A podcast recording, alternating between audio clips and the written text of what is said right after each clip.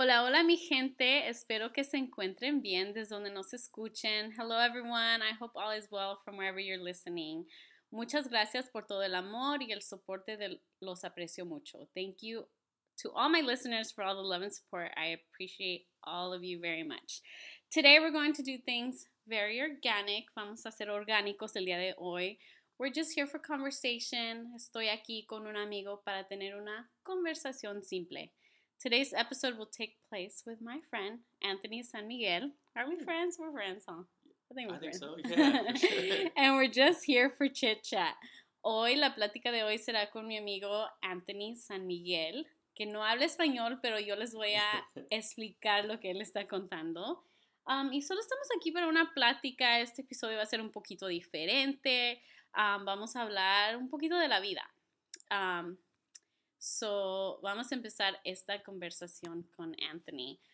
Primero les voy a empezar a decir cómo conocí a Anthony. First, I'm going to start telling you guys how I met Anthony. So, I was actually Good with my story. friend Leslie, if she's listening. Hey, girl. Um, and we, I had just moved to San Diego. It was my first, literally, month there. I had moved July 1st. And I'm kind of a introvert sometimes, so um, I just kind of like hang out at home and do my thing.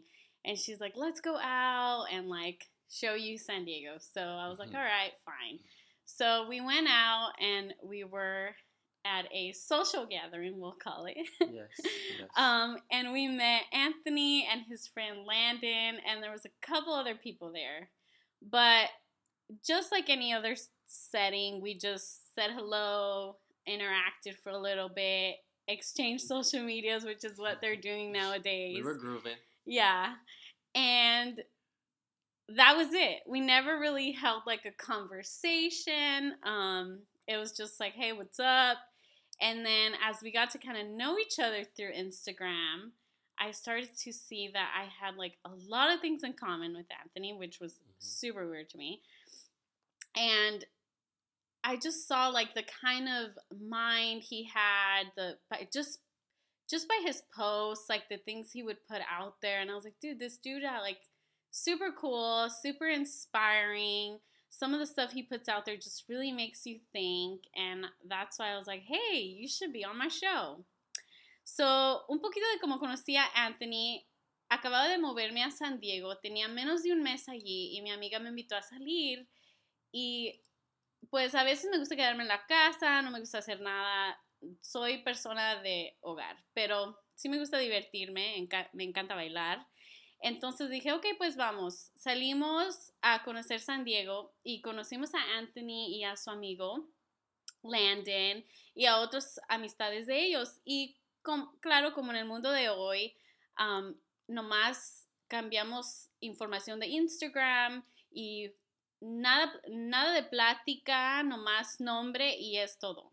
Después de que pasó el tiempo, empecé a conocer a Anthony en Instagram y empecé a mirar que tenía una mente tan positiva, ponía cosas en el internet que de veras te hacían pensar de la vida y te hacían apreciar lo que uno tiene. Entonces lo invité a que estuviera aquí con nosotros en Acantonos.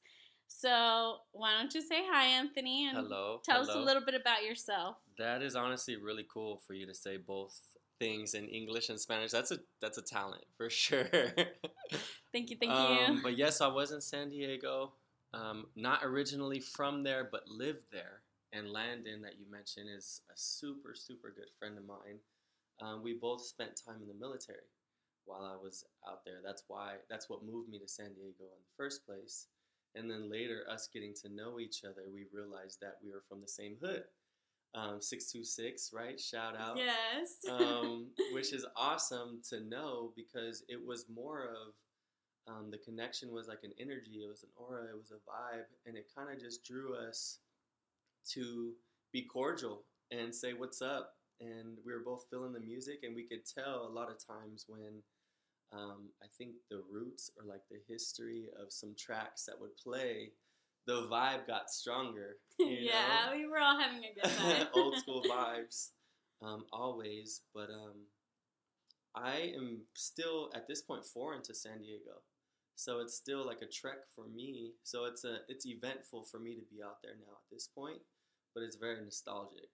Right, I have a lot of really really good memories in San Diego. So being out there, I am already on cloud nine because of that nostalgia and because of that um, aura that it brings from the past. But of course, you know, you're around good energy and good friends, which Landon really, um, really is. Um, it was a blessing to have been able to experience all of that and, of course, meet you. Um, but dope introduction. I appreciate it. There's so much about me. So, um, in regards to where to start, that would be a big feat. Um, so help me. Like, where is it that I would even start? Because I wouldn't want to bore the the audience with my um, adolescence. We could never be bored what you're gonna tell us. Trust me, guys. Confíen en me. Um, he posts some pretty dope shit, so I wouldn't have him on That's this um, hey, that's what's up. realm if he was boring. But um, okay, so you were in the Navy. Mm-hmm. Mm-hmm. How'd you get there? Tell us a little bit about there? that, or why'd you choose that? I think everyone always like That is a very goes through question. things and then decides sure. what they want to do. So Yeah. Um, it really came because I didn't have anywhere else to go. Um, straightforward. Um, I had just graduated. I wasn't even living with my parents at the time. I was living in a friends of the family who accepted me into their home when I was a junior in high school. And once graduation came, I have two sisters as well who are now in the care of my aunties and sometimes my grandma. And I was like, well, where am I going to go? You know? And to some degree, it was, I didn't want to necessarily work the, the nine to five or the fast food restaurant and put myself through college. I wasn't the best student, so I wasn't completely and fully inspired to jump into college. Um, so that helped. Um, but ultimately, I didn't have anywhere to go. I had always thought about the Marines, and then it just so happened, you know how Asians they live in there are a lot of Asians, even Mexicans too, um, but a lot of them live under the same household, right? So you got Mhm. your auntie, aunties, your cousins, your uncles, the grandparents, right? And so a gentleman next we door, We stick together. we stick together. That's how we, you know. Um, a gentleman next door moved in to his family's house, and he was a Navy recruiter. And he was like, "Why you want to go to the Marines? You want to get shot? You want to get shot at, bro?" Um, and I was like, "Nah, I'm, you know, 17 years old. Nah, heck no, I don't." He was like, "Go to the Navy," and it seemed like a no-brainer because I was already leaning towards that, um, going to that direction and I love the ocean. I grew up going to the beach, boogie boarding, and body surfing. He was like, You'll get to travel more than any other branch, which did become to be true, and it still is true that the Navy travels the most. Um, but I had lost my mom at 16, so which is why, or, and what led my sisters to be with my aunts, um, as well as my grandma. And my dad was just never there um, in and out of jail my whole life. So my mom was uh, up until 16 was when I lost her. She was actually shot and killed um, on the freeway to what they say road rage. Um, but I don't I don't buy it because there's not many people who have true road rage at two three in the morning. Um, that's a whole nother story. But I needed some type of direction. I needed some type of um, awakening, and I was drawn to uh, the military, and uh, ultimately it became a good, a good path for me. Wow, thank you so much Said for lot, huh? Sharing that right with us. Yeah. Do you mind if I say a little bit in Spanish? Of course not. So Anthony, um, le pregunté a Anthony que um, cómo decidió, porque explicó cómo conocía de San Diego y el amigo con el que lo conocí y dijo que él estaba en la Navy. So empecé la conversación preguntándole que por qué él decidió ir a la Navy y um, es muchos detalles personales, pero les voy a dar un poquito de lo que nos dijo.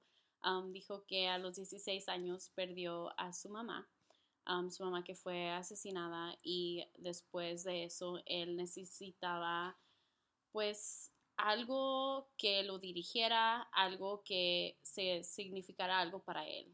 Entonces um, él estaba pensando irse a los Marines, pero conoció a un muchacho que le explicó que era mejor la idea irse a la Navy. le explicó por qué y él ya decidió irse para allá y pensó que era la mejor decisión que podía haber sido para su vida en estos momentos donde él se sentía un poquito perdido o no tenía tanta dirección y dice que ha sido una de las mejores decisiones que ha hecho porque fue algo muy bueno para él. Mm. There it is. I know. It's always when you don't speak Spanish, you're like, what is she no, saying I, about I, me? I got all that. Okay. All that for sure. So we're on the same same track. Right all right, cool.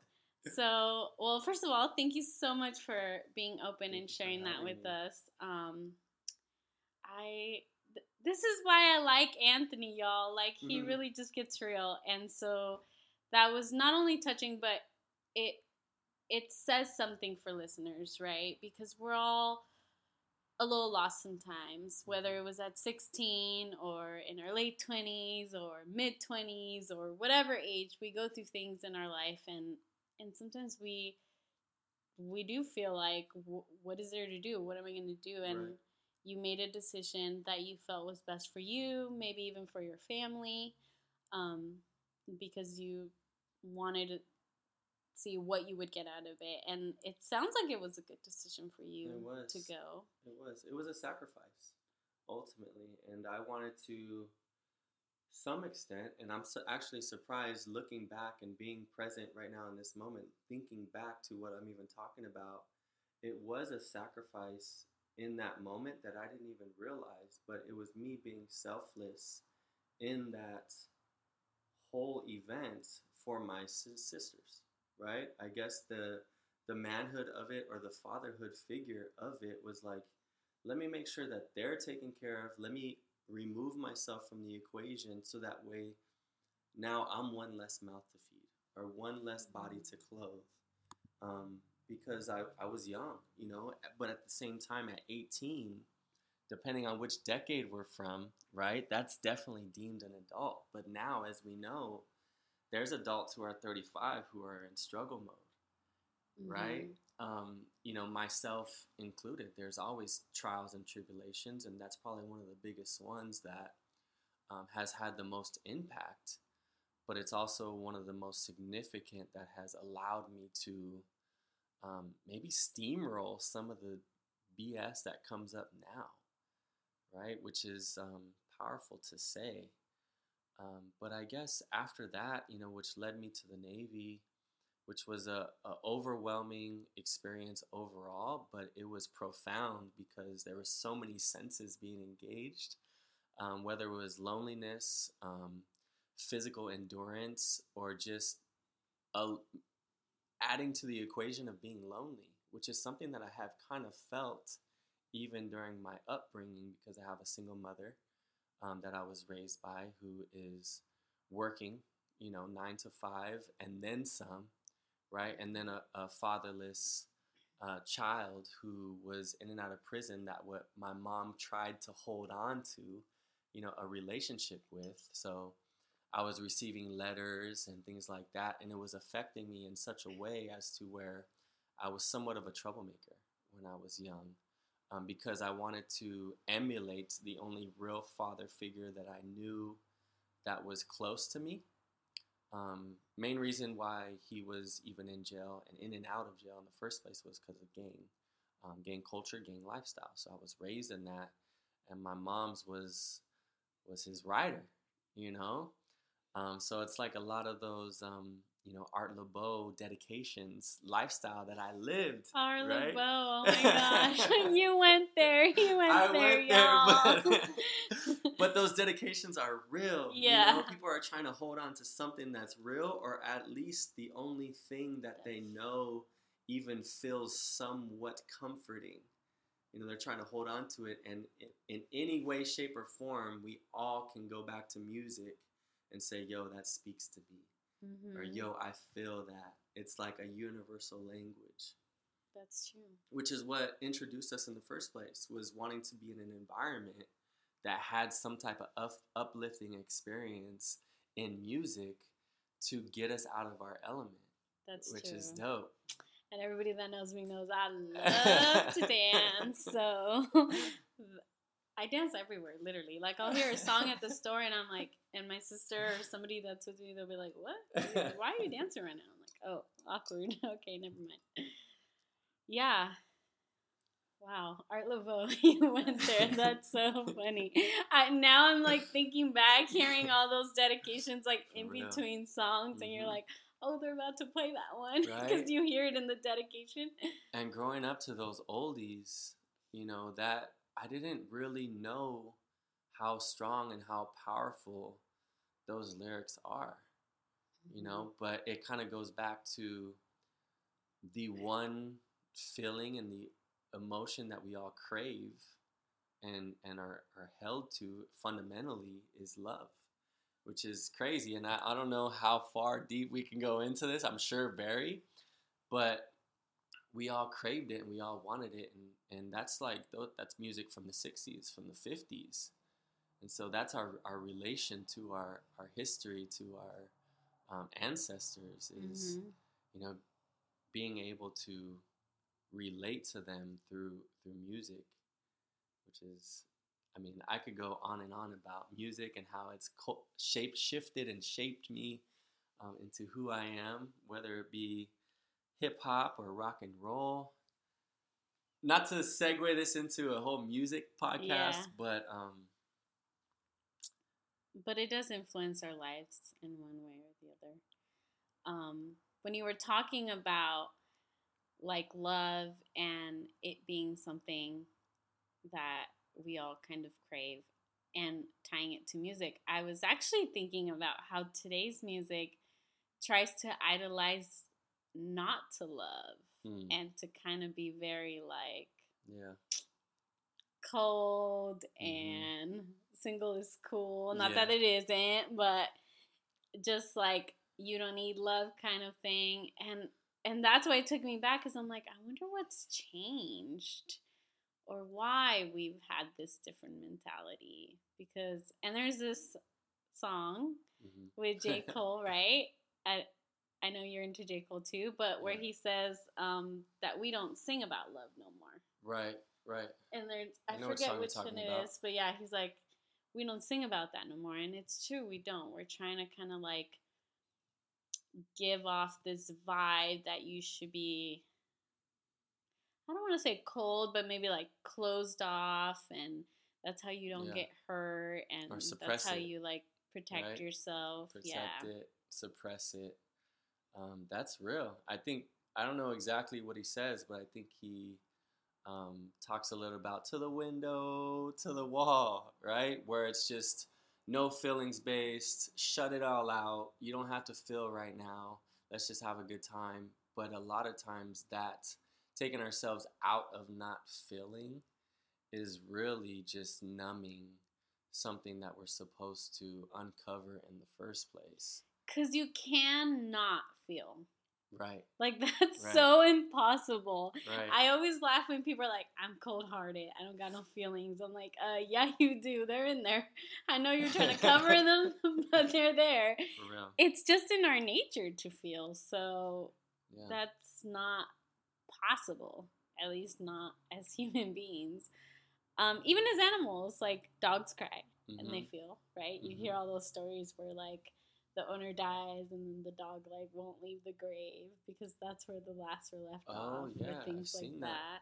I've seen that. You know, even uh, stories of you know German shepherds wanting to stick by a casket of a marine who Mhm. has seen battle, you know, together, to where um that that dog is just not leaving that side because it knows that you know his owner is there. So, um, yeah, we I think we tend to mask it, um, and especially even men, we tend to ma- mask that um, masculinity, you know, because it's um, deemed weak um, in society or in cult- certain cultures, you know, where you're not allowed to have feelings, buck up, tuck that chin, tuck that lip, and keep it pushing. Mm-hmm. And I was raised somewhat, somewhat like that, you know, where I was like, even though I was raised by one woman with two sisters, I was still told, you know, maybe because I was I grew up in a sports environment, um, I was very athletic, but that was how I was brought up, where where big boys don't cry, you know. So even at an early age, we're taught to suppress those feelings when really, you know, we should keep them close and uncover them opposed to just suppress them and tuck them down further and further and further. And the more you tuck them, it's like a cannon. You know, the bigger the explosion. You're a volcano right? ready to erupt. Right? For sure. That took me back a little bit. So I also grew up with a single mom. Um, my biological father was never in the picture. My stepdad was for a couple years until he got deported. But my mom raised us like that. Mhm. And a lot of people, like when I tell them that, they're like, what? Like, it's kind of crazy coming from a woman. But my mom would always be like, it's tough. you don't cry and toughen up. And if it ever came to anything to do with men or boy, be- boys, because she was probably bitter from her relationships, unfortunately, not working out with these men. Right. Um, but she would be like, "Oh, you make sure you always have yours and never show anyone, especially a man, that you're hurt." And she would make little comments like, "Make sure that like if the car, you know, if you guys are sharing some kind of car, you own it. If you're sharing the house, your name is on it, like." So that you can show the door and it's not you getting kicked Right. out. Right. And I literally used to be younger and be like, yo, she is so bitter. Like, Mm. what? But as I got older, I, I started to see that it was just like her her, and her experiences and her being left with me before she met my Is stepdad she first generation? without a home. Mm-hmm. Mm. No, I'm first generation. She was born in Mexico. Right. Right. Yeah. I'm sure that whole experience led her to her her toughness and her thick skin Mhm. as well. Yeah, I know. I know it definitely did yeah. because she lived through some stuff. Um, but I didn't understand that when I was younger, and then as I got older, I'm like, this is the her. Like this is really her experience. She's not. She, she's not being this bitter person that's like, oh, all men are horrible. But it was her sort of protecting me and like looking out Yeah. for me like make Yeah. sure you have your, yourself and you're able to take care of yourself because i went through some times where i got kicked out into the street with the child or Right. you know i was abandoned or i was left to deal with things on my own. So i wouldn't want that to happen to you guys. But she mm. didn't preach it that way because that would be showing her weakness and Right. vulnerability. So it was more like yo toughen up kind of thing. We all do it and be I- like your mom strong and Right. And I think one thing that I'm barely, you know, I'm 30 years old, you know, barely coming to understand is vulnerability is a strength. But back Mhm. then it was it was seen as a weakness. You know, if you're vulnerable, you're exposed and when you're exposed, your enemy can find you. You know, but when you truly expose that vulnerability and you're able to identify it yourself within yourself, now you're content within your who it is that you are and what, what it is that you want to become to where your your enemy can't use it against you because you've already come to terms with it and you've identified it you've exposed it and you've let it out because you've you've aired out your dirty laundry and we all have it. You know and i think when we come mm. to terms with everybody has their dirty laundry and we're less likely to care about our own vulnerabilities because we know and we understand that everybody has them we'll be a lot more in unison with one another but that's where i think a lot of that music comes to play is we want to hide. We want to hide and we want to mask it but then it takes you know certain idols or real people to write lyrics about it that we truly feel that come around once a once a decade or once a generation and that's why they blow up the way they do because they're able to embody all that we feel in three so three and a half minutes Mhm. right? And that's why they blow up because it's like yo like i'm exposing the real. That's why you know people like tupac was so controversial in his time because he was talking about a 15 year old having a baby and getting kicked out on the street you know? And that's the exact version of what my mom was she was 16 with a with a brand new baby boy way too big for her to even hold with no with no father figure and he was in he was in the prison system and it's like yo you know all this stuff is is way too real and relatable. And I think that's how we find connections, right? We're not always willing to be vulnerable to others or admit the pain and things we're going through, but we're able to relate in other ways, Right. especially music. You Yeah. know, if you find a song that speaks of your life, then that alone is a way to relate, especially for those that aren't really comfortable speaking about whatever Mhm. it is they're going through yet. Yeah. No, I, I, I definitely completely agree. That's why when we when we find a dope track, we're we're quick to click that share because we can't always put into words what it is that we feel. So we allow things like that to speak for us. Uh, I think that's a really powerful tool to express ourselves. Like, you know, whether you've gone through through a breakup or going back to our Art Laboe dedication, where it's like you know, I can't. I'm heartbroken, but I don't want to tell you I'm heartbroken. But here, listen to this song by Sade. You know, because she speaks it all too well.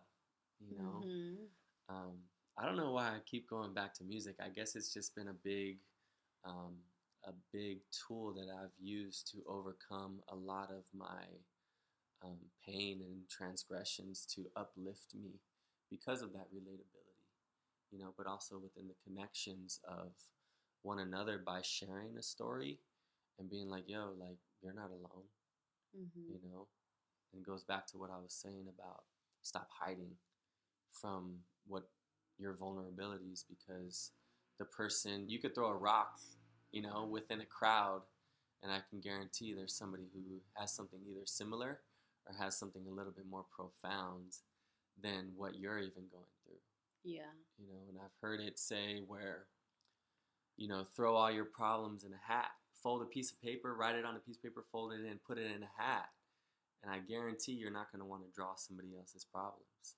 You know they're Mhm. all made for for us right? And um, god has a plan and all those things we're supposed to endure to write our story i guess right? Some somewhat of our story. Um, however it is you know your followers um, faith is or believers but you know i believe and um, i feel like a lot of what we're talking about is even even stems from what our parents were taught you know in the in the catholic church or the um, traditional way of thinking Yeah. Mind blown. that I forgot to tell and share in Spanish. Um, but the conversation is just so good in English. So, ¿qué les digo? No sé qué decirles. Um, creí que esta iba a ser una conversación que yo podría escuchar y luego cambiarlo al español y explicarles lo que está diciendo Anthony. Pero no voy a tratar de hacer eso. Y la razón es que no quiero quitarle el valor a sus palabras de él. Pero estamos hablando un poquito de la vida, de cómo nos conectamos con nuestro dolor y nuestras experiencias a la música, que muchas veces de nosotros nomás queremos sentirnos amados, queremos sentirnos incluidos y que a veces las, los ópticos de la, de la vida, la, el estrés, las cosas que hemos vivido en nuestras vidas um, es difícil, es difícil para cargarlo pero nos conectamos de maneras de en, en otras cosas. A veces es difícil cargar las cosas y explicar a la gente qué es el dolor y lo que uno está sintiendo, pero conectamos hacia la música, nos conectamos con historias de otras personas. Anthony dijo, si pusieras todos tus problemas en un, gorro, en un gorro, lo escribieras en un pedacito de papel y lo pusieras en un gorro, que idealmente no vas a querer los problemas de otra persona. Y es porque cada quien tiene una experiencia misma por ello, por lo que ellos deben de vivir, porque es parte de nuestra historia y de lo que, lo que Dios o en la cualquier persona que ustedes crean a el universo ha pedido para nosotros, ha decidido para nosotros, para que nosotros podamos experimentar con lo que tenemos que vivir y crecer de eso y convertirnos en las personas que debemos de ser y que cualquier destino que es para nosotros corre de todo eso que hemos vivido. so, ahí les doy un poquito en español lo mm. que él ha explicado, pero claro, no palabra por palabra porque nos dijo mucho, pero es, es, muy significado que no quiero quitarle el valor a lo que él ha dicho. So, um, I am fascinated. I have to say, I'm fascinated by your ability to summarize that. Not only are you present, in the conversation and you're providing, you know, things that were supposed to kind of carry us along and kick the ball down down the field, but then stop and summarize it and switch up the language. Like, isn't that's I'm, I know your listeners got to be able to love that for sure. So that says a lot. I do hope so. I really do hope so. Um, I'm I'm really big on representation, representation in our community, and that's why I feel it's important to do both languages. Yeah, Not only because I mm-hmm. have the ability as a bilingual individual, but because the same things that mean so much to those of us who speak English are the same things that those of us or 100%. those that don't speak English are wondering about and Absolutely. questioning about. But I did say in Spanish that I couldn't I couldn't translate by any means every word that you said because it would just kind of take away sort of value mm-hmm. from everything that you said. But I think that they're listening, they know, and most of our listeners, you know, they well, they so. understand a little bit of English, so, so, they got it. Um, so that's another thing that you and I have in common, and um, stop me if you don't want to go there. But sure. both of our parents have both of our moms have passed away. Right. Um, for me, it was definitely one of the hardest times in my life, but yet one of the most impactful things in my life where it's not that I don't think I'd be where I'm at today if she was here, but I know that her not being here um, is sort of a push I feel like she's giving me this push from wherever she is to be even stronger and to take on things. So I'm wondering a little bit because I have two little brothers that I mm-hmm. raised at like age 23 and it was the most hardest thing I've ever dealt right, with. Right. If I ever have children someday, I hope they're not boys. I'm just kidding. Um, no, I actually love boys, but it, it was difficult. It was difficult for me to imagine. deal with just their grief and their pain and it looks a different a little different for a male going back to what we were saying about how like we're if we're if I was told to toughen up, I know they were told to toughen right. up and you don't cry and you're a boy and you got to be the man kind of thing. Right. Um, I actually remember a conversation when my mom was close to her last days and she's like in bed and my brother went in there and she gave him a talk like she had given most of us, but this is a 10 year old, almost 11 year old boy, and she's mm-hmm. telling him how he has to be the man of the house right. um, because my brother, who's my other brother, who's a little older than him, wasn't always present, to say the least. Um, and so she was telling him, like, you know, um, you gotta be the man of the house and help your sister out. And as soon as you're, you know, you're able to get a job, you gotta help out. And of course he sat there and he agreed and all this stuff mm-hmm. but i remember listening to that conversation thinking like you're putting so much pressure without Absolutely. meaning to right she was yeah. just trying to prepare us but without meaning to she was putting so much pressure on this boy to like be a man Grow and up. here he was 10 11 years old not understanding what was going to come his way, not really knowing probably the way of the whole death process and grief. It was just like he knew death was part of life, but didn't understand the whole grief process and what was Right. about to take place. Um, so they went through a lot, but him, I've seen him kind of grow up, sort of um, suppressing his pain in a way because he, I feel that he has wanted to keep this like need to be a man promise he made to his dying mom. Right. Um, so I thought about them when I when I when I've thought about you or in conversation. Sure. Um, and so I'm wondering if you'd be willing to go a little bit into your grief because you lost your mom, and then I think it was probably like maybe two years or less that Mhm. you went into the Navy. Was Right, was that kind of a a way to just suppress it and and continue, or were you able to even grieve as you became Right, this adult? Right. That's that's actually a, a really good question, and I honestly don't think I've ever been asked that way, especially because you can relate. You know, so it's rare. People will ask, but it's rare that they ask because, yo, like I feel you. You know, and then really feel you. um, but I think that um, pressure. You know, you you spoke a lot about your mom, you know, instilling this message that you're this young boy had to carry. I, I think of it as a double edged sword to some degree, right? Yeah. It could be a, a detriment to enable this um, child to be a child, but it also can refurbish a, a diamond, right? You know, obviously, you know, coal and great pressure is, you know, what creates diamonds. But that grievance period was insane and something that is really popping up as I'm talking about it and thinking about it as you ask.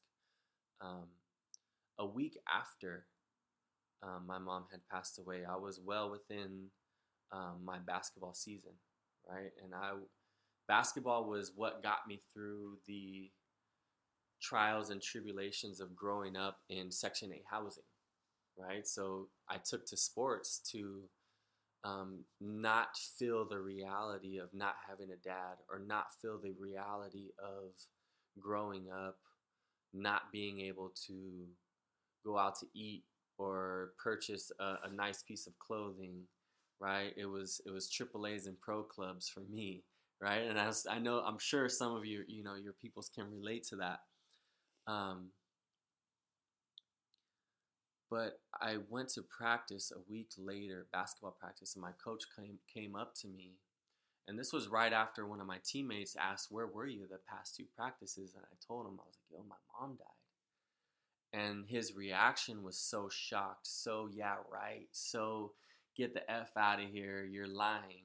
And then my coach shortly coming up after me, he was like, "Yo, you don't have to be here," you know, and I very much understood that I didn't have to be there and that I could allow this grievance process to take its course how it's supposed to.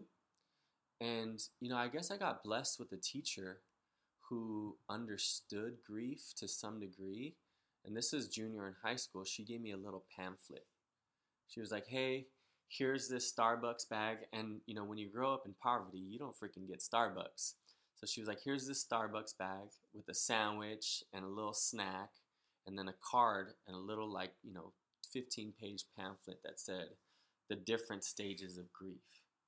And I was like, wow, like, I didn't even know what grief was, right? Mhm. I never suffered a loss this significant or this severe.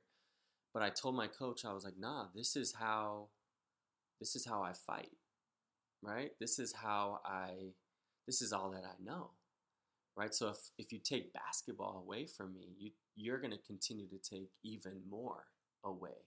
So that's why I knew that that I had to be there. Um, and it's crazy because a lot of times in our role as big bro, big sis, you know, we we exclude ourselves from some of this grievance because we're too focused on what our our close what we're in close proximity with in our siblings of what they're feeling Mm-hmm. and we numb us to ensure that they're good, right? But then take it a step further. This is kind of what created somewhat of a separation between myself and my siblings because they had already felt that sense of abandonment, right? Not only was my pops never there, we lost my mom's to what I what I spoke about is a unheard of reason.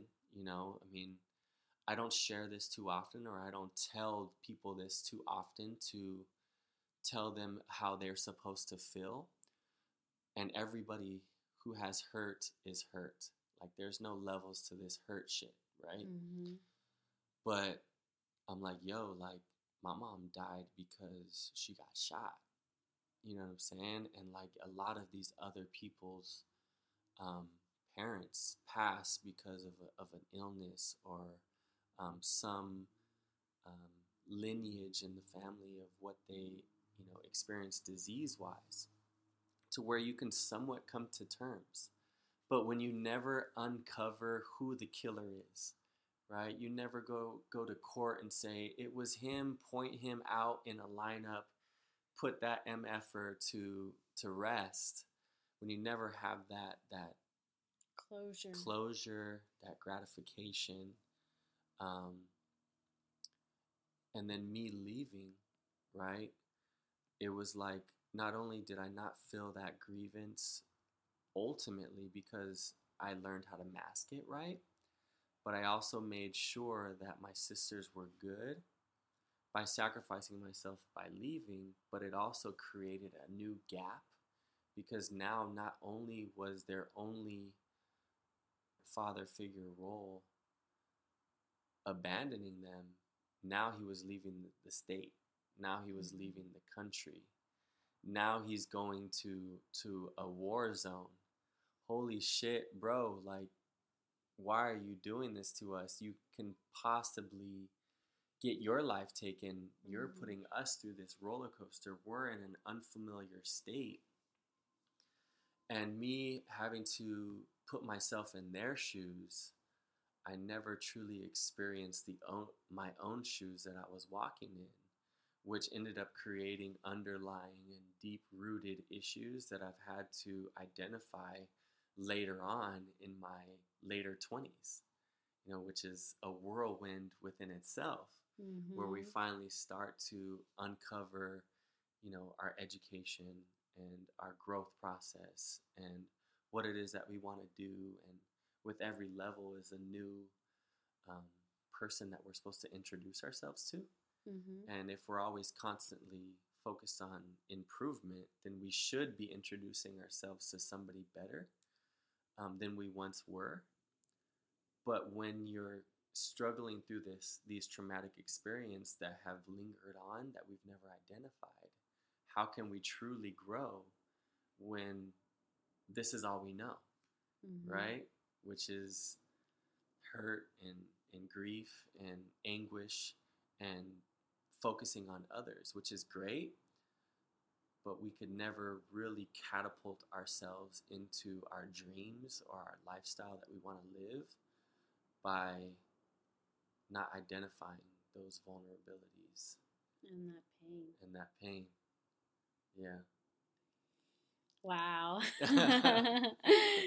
um, y'all can't see me over here, but I'm ready to become emotional just because I just related to that so much. And it's true. I mean, I remember fights with my siblings, and they would tell me, like, you don't understand Mm. what we're going through, or we're not all strong like you Mm.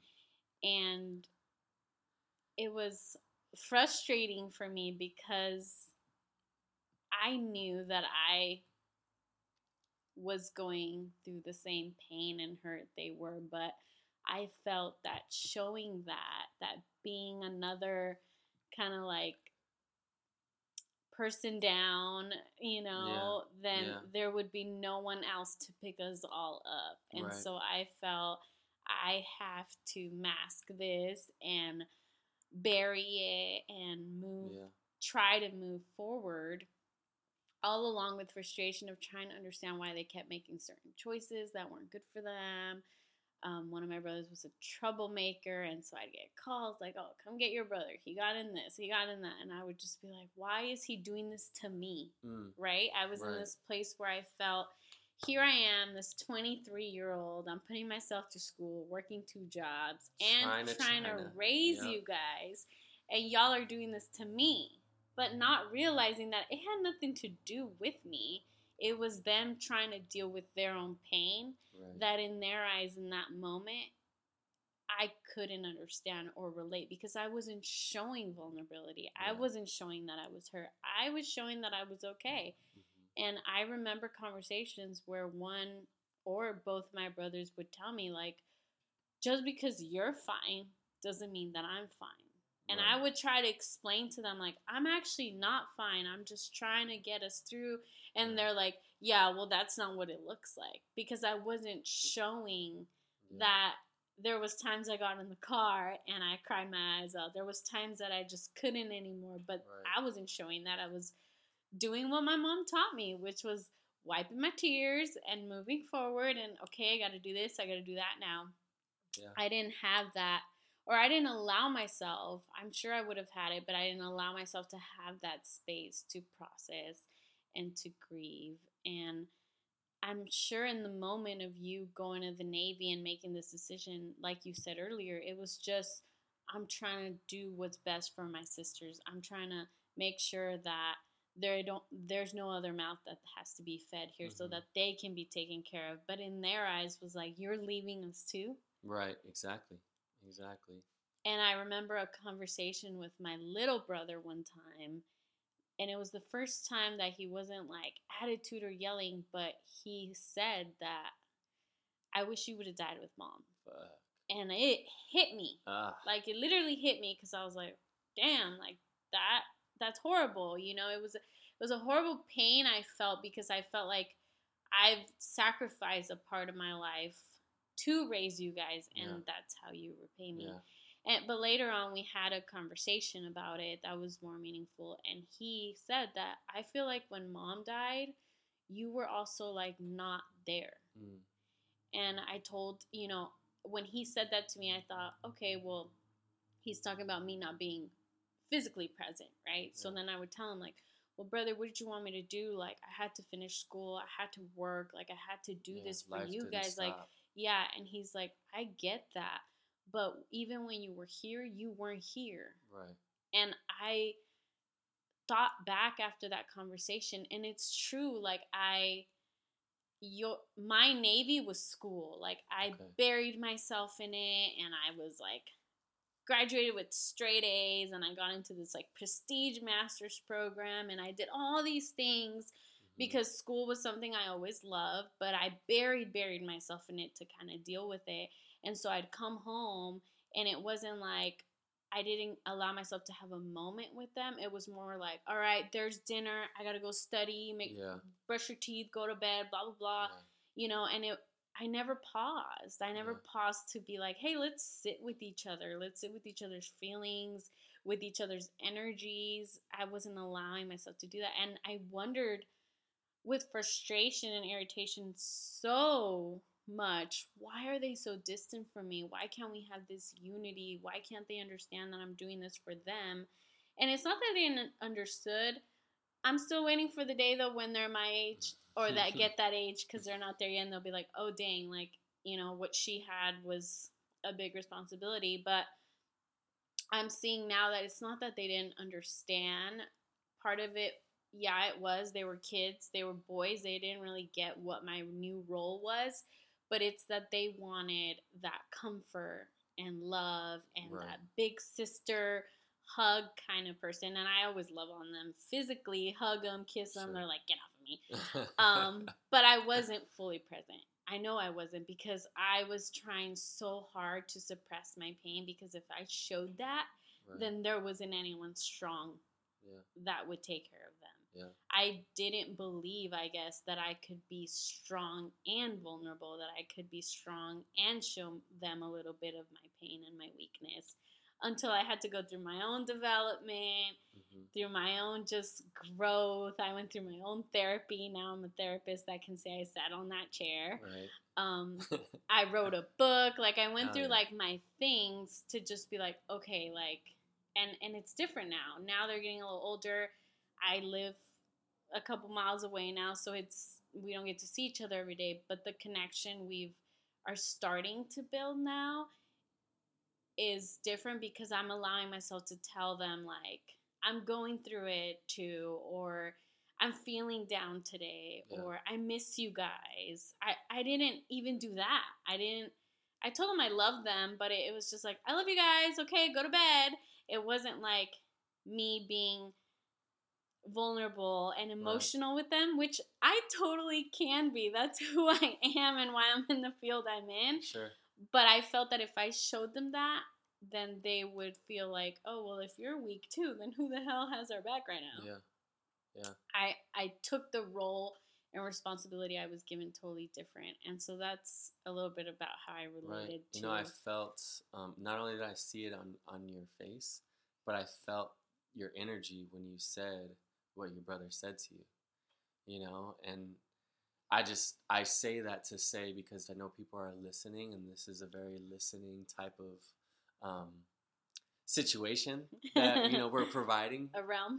you know but um i just want you know the listeners to know that i felt the heavy heartedness of a situation like that and um, it kind of led me to think or reminisce on a very uh, significant lyric um, from common who is a rapper from chicago Common. and he says um, i guess knowing that i'm weak is when i'm really being strong right? So when we're Mhm. finally able to understand that our weakness and identifying it is a strength, is when we can truly step into who it is that we're supposed to become, right? Now, going back to what you were saying about your experience with um, your brothers, as an older sibling, we're already naturally put into a leadership role.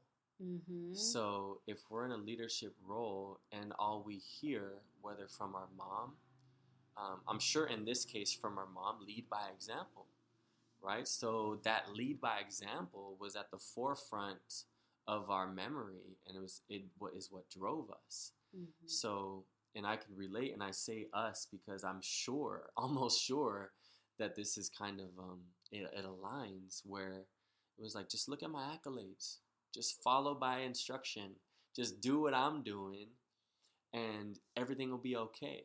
You know, because in life, a lot of what it is that we aspire to do is geared towards income, is geared towards survival. And if we can accumulate these accolades and these um, this level of focus to where we're on the right path or the path that we're sup- deemed by society to supposed to trek, then to some degree we have it all figured out because we're following the path.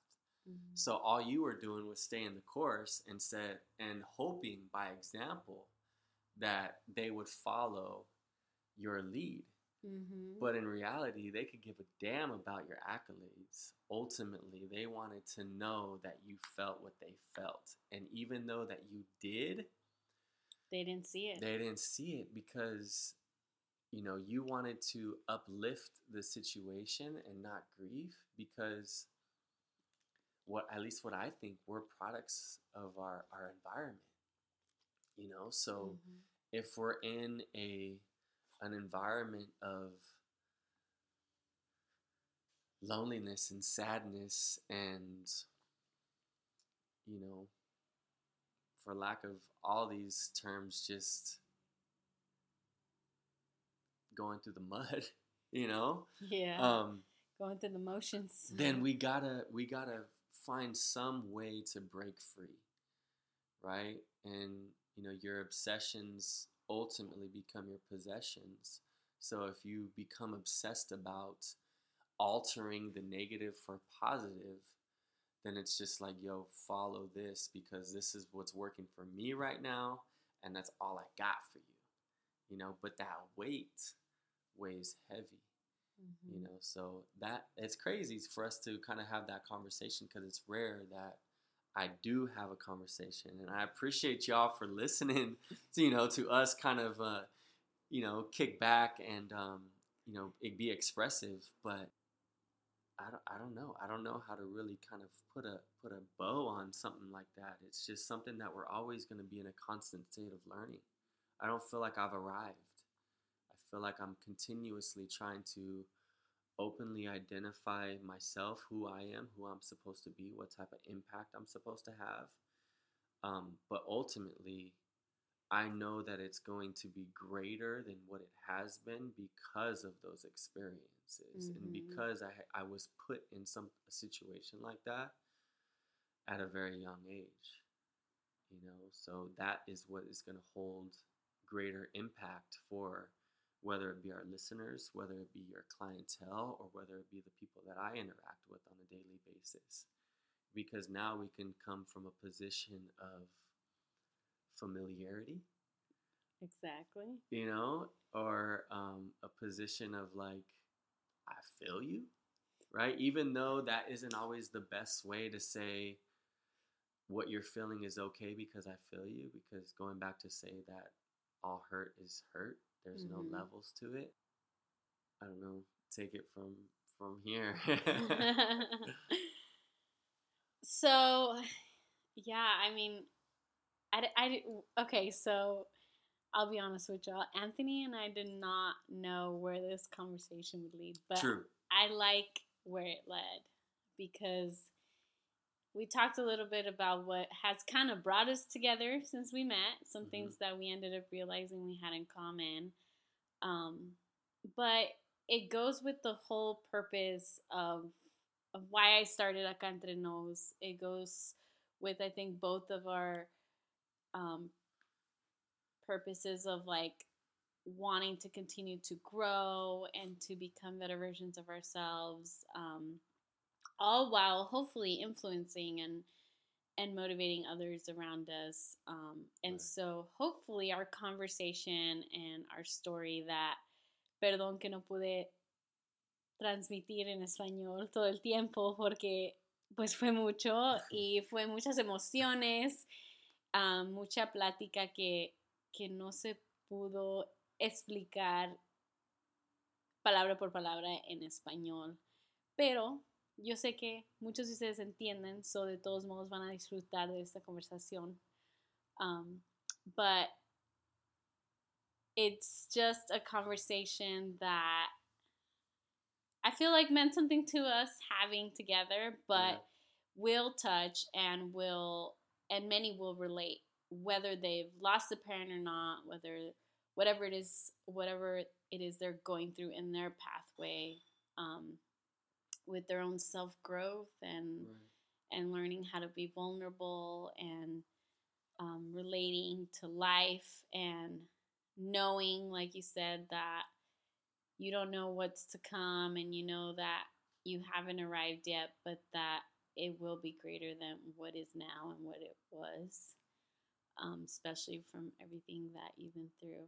And my mom actually used to say um, that you don't stop learning until you die Mm. because we used to, you know, be typical little kids like, I don't want to go to school today. Why do I gotta learn? And then she'd talk about how, like, not just school, but just everything that we deal with in this world, in this society, should be a learning experience. Yeah. Um, and that it was Yeah. important to continue to grow and that we would stop growing once we were, in her Spanish word, six feet under. Seis Right. pies abajo es cuando ya paras de aprender, pero siempre los obstáculos y las cosas de la vida siempre nos hará tener que aprender, nos guste o no, siempre hay algo que aprender de nuestras experiencias. You know, it's all too common heard that, you know, if you're not growing, you're dying, right? That's so true. and when do, when does that actually stop right so from 11 to 23 there's significant growth there not only physical but mental Mhm. right? 23 to 33, there's another level of growth there. Whether it be professionally, we finally landed that job, right? And now we're in a, you know, somewhat of a, a mundane lifestyle because we're now in a routine. Are we still constantly growing and doing what it took to get us there? You know, so going back to us maybe in our leadership roles for our siblings, and someone say, enjoy it while you can because before you know it, they're going to be your age, right? And they're going to be mm-hmm. grown. And then it's like, well, when does that actually stop for all of us? Right? When does that growth process truly stop? And it should never, but a lot of times when we get comfortable, we stop allowing ourselves to grow because we do not want to stretch ourselves to really endure some of the pain that it takes to get out of the comfort zone, right? Or our habits. Which is very, very, very, very common for people. Yes. yes. Everyone happens to fall into settle and fall into that comfort. I think I know I've done it. We've all done it and but it's about I think realization that you're there Mhm. and if you want more for yourself, Yeah. you get yourself out of that um place, I think for I- sure. And I feel like this is kind of a crazy marker. You know, us recording this at this time, you know, this is my first recording of a podcast. Um, but my mom passed at 31. I'm 30, right? I'll be 31 this year. So here I am, you know, 14 years later, still reflecting on something that has taken so much um, not only out of me, but has put into me because of who I've had to become to endure how significant that is. Mhm. Right now, you said you don't stop growing or you don't stop learning until you die. And I've heard it put where some of the richest places on earth are cemeteries, unfortunately. And going back to if you're not growing, you're you're dying, and always constantly introducing yourself as, you know, your next best version, because a lot of these people who are now buried six feet under, they got buried with their hopes and dreams. And with their stressors and obstacles and things that they didn't allow themselves to process. Exactly, exactly. So with that being said, right? I don't. I'm not trying to close nothing. We could go on. but with that is always be willing to stretch yourself always be willing to endure the pain um, because pain isn't not always suffering pain is growth pain is uh, refining who it is that you're supposed to become because mentally you can truly endure it if you practice what it takes to endure it and how you can switch and fake your mind out um, to go through you know what truly may hurt. And i know that's kind of kind of contradicting to us talking about suppressing but if we identify it and we know what it is right we can hit it nail on the head and say i got this you know come at me Mhm. bro you know? exactly. Yeah, I think, well, that's what it is, right? Connecting with that part of us, being able to identify it, that's, I feel like that's kind of the only way we could face a little bit of Yeah. what we're going through, come to realization of where we want to be better, of where we need growth or we would like to grow, of what we still haven't dealt with. right Um, because even when you feel you've dealt with things, something still is somewhere in there suppressed from a time and it'll come up. It Mhm. will. It always will. Yeah. Um, and so we're constantly, aside from growing, is sort of like checking ourselves, checking in with ourselves and seeing what is Yeah. it that we're feeling, what is it that we're dealing with, yeah what is it that we need to deal with it's a, all along it's an in the whole accountability journey. Mhm. accountability you know to me a lot of times i have um, an accountability mirror you know, where I have those real nitty gritty conversations with myself. And, I like that accountability mirror. you know, and I tell myself, yo, you are acting like A, B, and C right now. And you need to freaking stop wallowing in your own self pity and you need to freaking get hard. you know and sometimes yeah like you need to harden yourself to not repel what it is that you're supposed to feel but that accountability mirror is you uncovering those feelings and identifying for them for what they are and once you identify them then you can start sniping them you know Mhm. and i i don't know i'm using this in in military terms but I was it's about so- to say this is some Navy it's so relatable, you know. It's so relatable. It's how I would talk to one of my bros. It's how I would talk to um, one of my clients or my teammates, um, because it's it's kind of all I know, you know. And unfortunately, the things that we've spoken about has hardened us, but I think um, me having my faith in God has what has softened me from an understanding of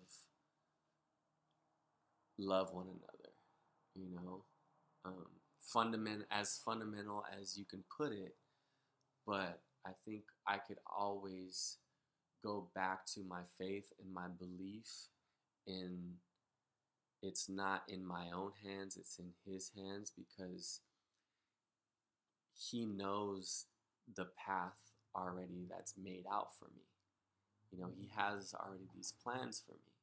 So here I am, I'm a vessel, you know, Mhm. so if I could lead out and walk on this path, you know, then whoever it is that I come into into interact with, you know, I can meet them for who they are opposed to what I foresee them as who they may project themselves and who they're supposed to be. Mhm. That was a mouthful, but No, I got it. I related for sure, especially with the whole faith thing. Because I went through a process where I was mad at God. So I was kind of like, religion is a no for me no more uh-huh. because I was this so I had this idea that if I was these this perfect daughter and Catholic and friend and sibling then somehow you know I could overcome or not deal with any more pain just because we had been through a lot like growing up. And so I felt that when he took my mom it was unfair. And it was kind of like like here i was this perfect catholic child and you did this to me you know that like why me? Um so i had to reconnect with my faith and and find well i found i felt closer to my mom through my faith and and it was a way to right. going back just to deal with that grief that I felt was my own lonely journey because I, in that moment, felt that if I shared that grief journey with my siblings and tried to connect with them, then they would, then I would be this weak person that couldn't. Yeah. They would be like, "Well, how are you gonna take care of me if you're or you're crying or whatever it is Yeah. you're going through?" So it was like I grieved separately, while they grieved more together, which kind of made that division between us. And Right. the way I dealt with my grief, aside from trying to bury it and and all my responsibilities, but I had to find my way back to to God, to faith, and then I found cl- a little bit of closure, I guess, but also more connected to my mom and what she represented, even though she was no longer here physically, but from Right. wherever she was. So I definitely can relate to If anybody can relate to that, what I took from it is close that gap, Mm-hmm. right? Stop trying to do it all by yourself and close the gap and find Mhm. unity and strength in familia. I know. I I'm discover. Well, I, I I'm de- we definitely have that going more now. Um, but I had to. It took me a couple years because Yeah. at first I thought, you know, I have to be this strong warrior, una guerrera, because Mhm. that's what my mom represented Right. and what she was. So I hate to close it here because I know that we can go forever. um, but our episode would probably be like three hours long. Right. Um, so we will definitely have. They totally would listen. I think. would you guys listen? I'm pretty sure you would. But we will definitely have Anthony back again for another episode because I really enjoyed this conversation, and it was a little different from other episodes. Um, Yeah. Some of them have been by myself. A lot of them are kind of tell my story segments where people just kind of share a little bit of who they are. Um, always tying it a little bit to mental health and what we deal with in life. But this was just a conversation, and I wasn't too much of an interviewer, and it was just both of us sharing, and so it was nice. So I definitely want to do this again. Um, me van a tener que perdonar porque no dije tanto de lo que dijimos en español. Nos perdimos un poquito en la conversación, ah, hablando de nuestras mamás, que las dos fallecieron, hablando de nuestra conexión am, con nuestro presentimiento, con todo lo que hemos vivido en nuestro dolor y cómo hemos procesado las cosas de la vida. Pero espero que escuchen y que puedan encontrar una conexión, aunque mucho de la conversación sea en inglés. Y bueno, pues mi gente, allí los dejo con nuestra conversación. Thank you all for listening to this episode. There there will be more episodes with Anthony for sure. Thank you, Anthony, for being Yeah. on my show. Yeah, I really you. appreciate this conversation. Um, if anybody wants to connect with me or if anybody resonates with some of this story, um, Instagram would probably be the best handle at Aunt San Miguel. At Aunt San Miguel. Say what's up. Tell me that uh, some of this resonated if it did. If not, throw a thumb in there and uh, yeah. Yes, for sure. I was just about to ask you where can people find you, but he jumped into it for sure, which is great. Um, you guys definitely want to follow him and reach out. And even if you don't reach out, he really does put some great content out there, relatable stuff, um, or just sometimes a quote here or there, or or a funny meme that like lightens up our days because we're all going through stressors and obstacles and Right. society puts a lot on our plate sometimes and it's kind of good to to have those people on your on your network circles to that just kind of lighten things up a little bit and he definitely is someone that does that if you follow him so thank you guys again for joining us y como siempre gracias por seguir escuchando los amo y los aprecio mucho as always thank you for listening i love and appreciate all of you um, i know that i'm not on top of two, three episodes a month like other podcasts because, well, y'all know life. gotta work, gotta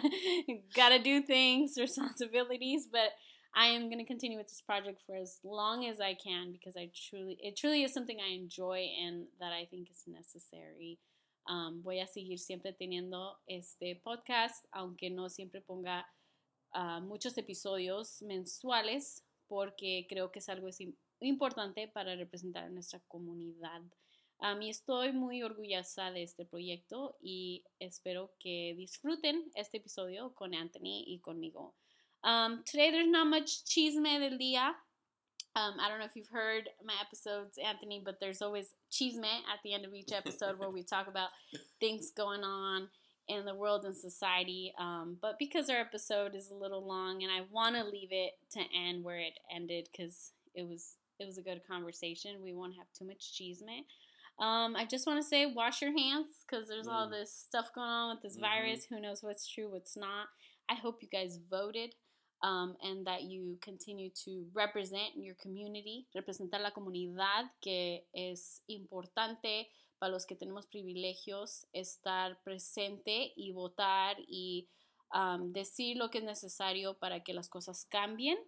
Um, continue to make a difference in the lives of others. Live in passion. Follow your dreams. Um, reach out for your goals. Love on each other. There's so much hate and just pain in this world, and so it's really important to lead with love. If anyone is interested in sharing their story, would like to get on here and have a conversation with me, or know of anyone that is, um, or even just simply have feedback or episode ideas, please contact me. You can email me at acaentrenosfam at gmail.com or reach out me to me via Instagram or Facebook, also Acá Entre Nos Podcast or Acá Entre Nos. Um, thank you guys for being here. Si alguien está interesado en compartir su historia o conoce a alguien que lo es, simplemente tienen ideas de un episodio o comentos que me quieran dar, contáctenme. Me pueden encontrar um, vía correo electrónico acá entre nosfam at gmail.com o comunicarse conmigo a través de las redes sociales Instagram y el Facebook. Until next time, hasta la próxima. Thank you so much for joining us today. Would you like to say bye, Anthony? You! Blessings. All right, thank you.